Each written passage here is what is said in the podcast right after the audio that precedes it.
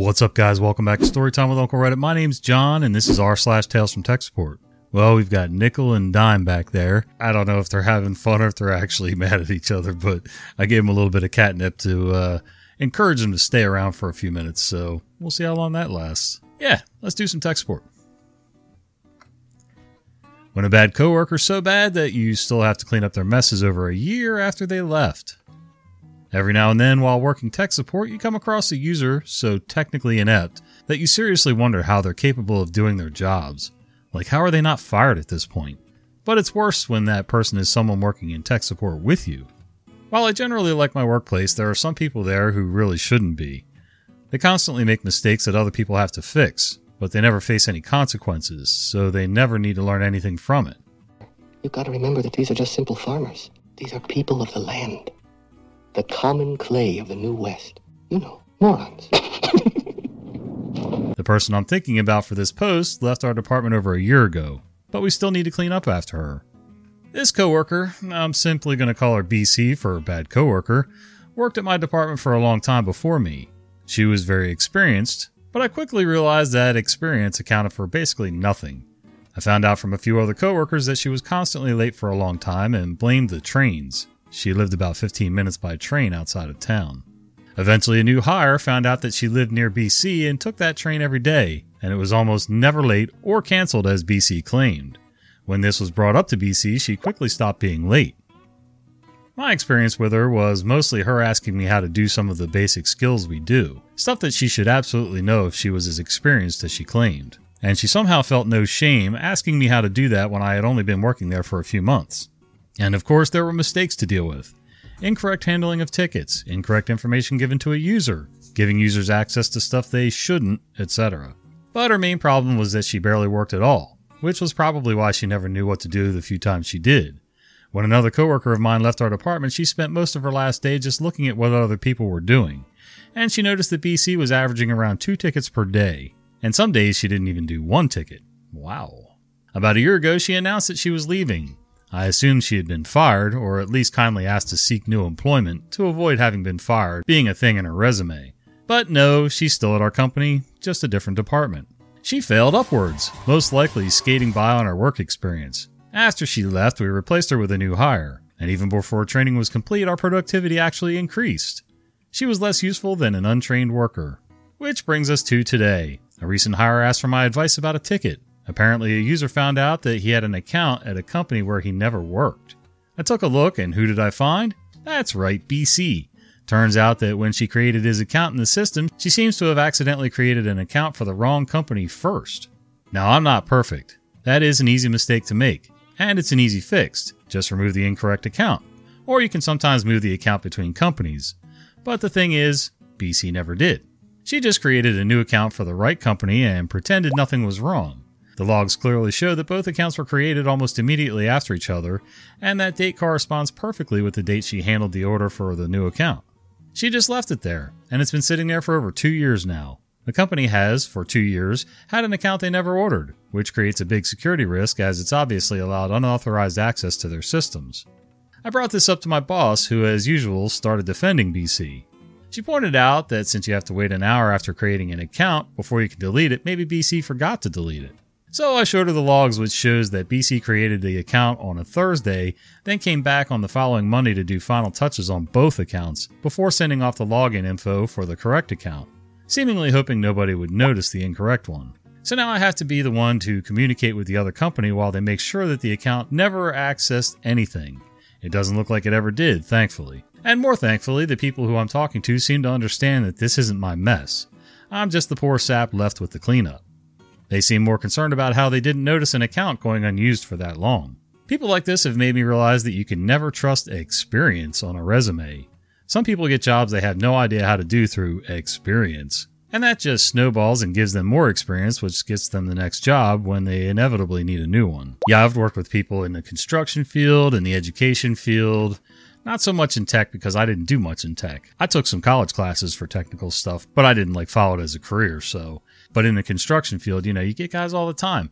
Now, back in the day when I ran crews, it was mostly, you know, guy would show up, ask for a job. You'd ask his experience, blah, blah, blah. Do you have transportation, a driver's license, hand tools, the basics? And they would say yes, yes, yes, and yes. And they would start showing up on time, maybe even early. They'd have some tools. Um, sometimes, you know, you couldn't tell if they were like usually the sign of a decent carpenter is having tools that look like they've been used. Not not beat to crap, but used. Like they're actually getting put to work. But you don't want everything, you know, all torn up and, you know, held together with duct tape either. Of course, nowadays you would have to worry about OSHA. Back then, not so much. And you also didn't want the guy showing up with, you know, all brand new tools or all brand new tools that were, you know, basically bargain bin bought from, well, back then, bought from China was a bad thing because the stuff would fall apart before the end of the week. Nowadays, you can buy stuff from all kinds of countries and it, you know, for the most part, it holds up. And you can't always judge a book by its cover. So, you know, you, you try to feel the guy out. Hopefully, you got a, I had a pretty decent sense most of the time for people that were BSing me, but yeah, we'd have guys, oh, I've been framing houses for 20 years put them up on the house, get them to work with the other guys on the crew. So, you know, I didn't have to handhold them or anything. They'd just follow along and, you know, frame this wall, frame that wall. I'd go ahead of the crew and with the blueprints and lay out the walls and windows and door openings and things like that. And they'd put it together. And I bet you more than half the time, half the people that we hired, they couldn't drive a nail right. They couldn't read a tape measure. They didn't know how to hammer a nail in right. I mean, it was just cringe all the way around. And I'm more, listen, I'm more than willing to teach guys. I would rather have you show up looking for a job, tell me you really have very minimal experience, like you can hold a hammer, but, you know, you're, you're not really a carpenter or a framer. Then I can squeeze you in, you know, learning to do the trade while you're laboring. So I'm still getting value out of this and you're getting paid to do the job and everybody's happy. And then you learn a new skill. But more often than not, those guys really weren't looking to learn new things and better themselves. Oh well. Ender Mouse never broke again. We had a contract to supply three techs plus a supervisor on site at the HQ of a large international corporation. I was one of the techs. It wasn't a bad gig, except for that one attorney who insisted we fix an HP LaserJet. This was before personal laser printers. Pretty sure it was an LJ3. That had been dropped and had a bent, everything. I turned him over to the supervisor, and that's pretty much that story, except for the part that no, we didn't fix that printer. I should also mention the supervisor was hired for this position, and as part of the deal to hire him, he was being given formal CNE training. Ain't gonna lie, this rubbed us three techs who were doing the training on our own pretty bad. But he really wasn't a bad guy. It did take us a bit to warm up to him, and the story I'm about to tell helped. This story involves a user who needed a new mouse about every five or six weeks. uh, it would just stop working, and of course, she had no idea what was happening to it. This was back in the mid 90s, folks, and mice, mice with a ball and other moving parts and stuff, weren't as cheap as they are now. One day I was helping a user near her, and every so often I'd hear a bang or a thud or smash coming from Mouse Lady's desk. This was an open floor plan department, and I saw what was happening. Every so often she'd pick up the mouse and pound it on her pad. The look on my face must have said something because the person I was helping said, She does that all day. I went back to our little corner of HQ and was telling the guys about it. When the supervisor told us to let us know the next time she needs a new mouse, he'll take care of it. And he did. He took her a new mouse one day and returned with a disassembled mouse, saying something like we shouldn't be hearing from her for a while. Of course, we asked what he did, and he showed us. He pointed at the logic board for the mouse and pointed at some random component grinning. See the value on that impact capacitor? He told us. You only see something that high on something that had a couple bricks dropped on it. I've been dying to try that on someone since, but alas, no one else is in the habit of slamming their mouse on their desk anymore. I don't understand the the value of what? I don't understand. He came back with a mouse in pieces after giving her a new one. Like, did he tell her? Like, I don't know. Explain it to me down below. I'm having a smooth brain moment. That time doing tech support turned out positive for the customer. The Story of Emily. I've seen stories from this sub, another site, and finally got the nerve to post up one from my 10 plus years doing volunteer tech support. Note that all first names where used have been changed. The backstory myself and a buddy started up a small student run help desk while we were both still in high school that eventually blew up to the 800 plus person workforce we have today. Wow.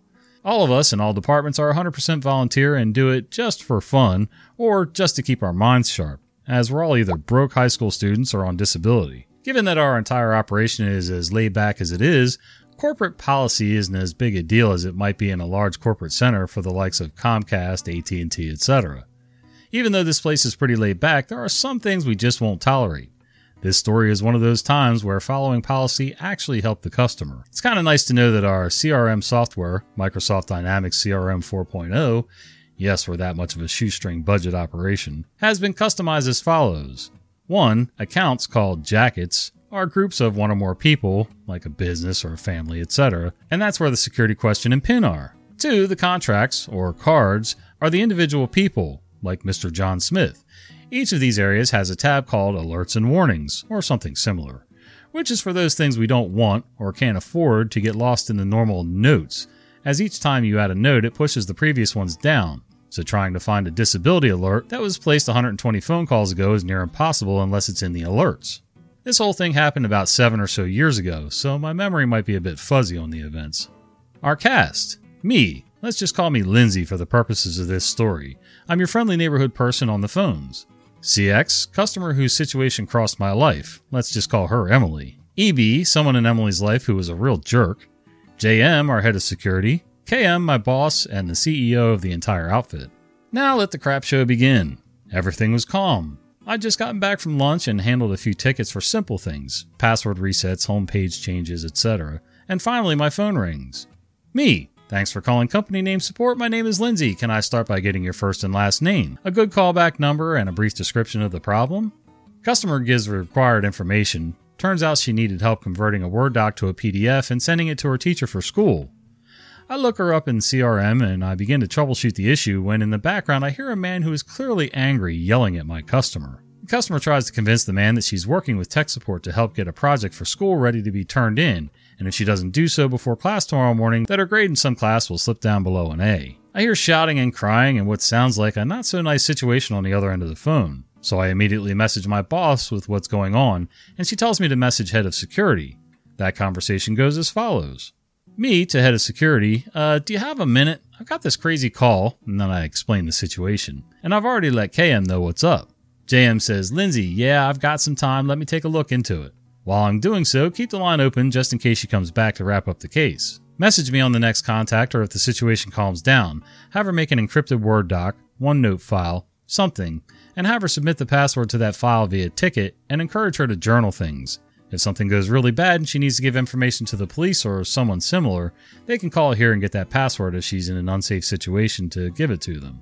I know this is something we don't normally do, and I know we don't play password vault for customers, but this seems serious. JM says, I'm down to help where I can, just keep me posted. Eventually, the yelling stops and the customer returns to the phone, and we finish up the original mission. And then I walk her through what KM told me to have her do. She does it, and we work towards call closure, and I do my notes explaining the situation in CRM. A few weeks go by and I get a call from EB, of all people. He had decided to root through CX's laptop while she was at school and came across one of several copies of the journal file and decided to call us to try to open it. And that call goes like this Me giving the standard greeting. EB gives me the original customer's information and explains the locked file. I say, Sir, there's a profile under that name, but I'm going to need both security answer and PIN to go further into this account. EB gets the security question and PIN. I look under contacts section of the account and I ask for his name. Shocker, it's not there. Oh. Well, better luck next year. then I say, I'm sorry, sir, but unfortunately, even though you've successfully verified the account security information, I'm not able to help you because your name is not on the account, and the only person listed there is Emily. You'll need to have her call us back to add you as an authorized user or create your own account. They're free. But that won't give you access to this person's account in any way unless she adds you.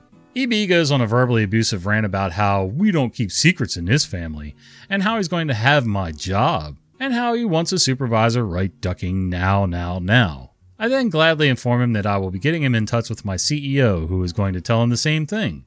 I also explain that 1. We don't store customer passwords of any kind in their profile for security reasons, thus, we don't have it.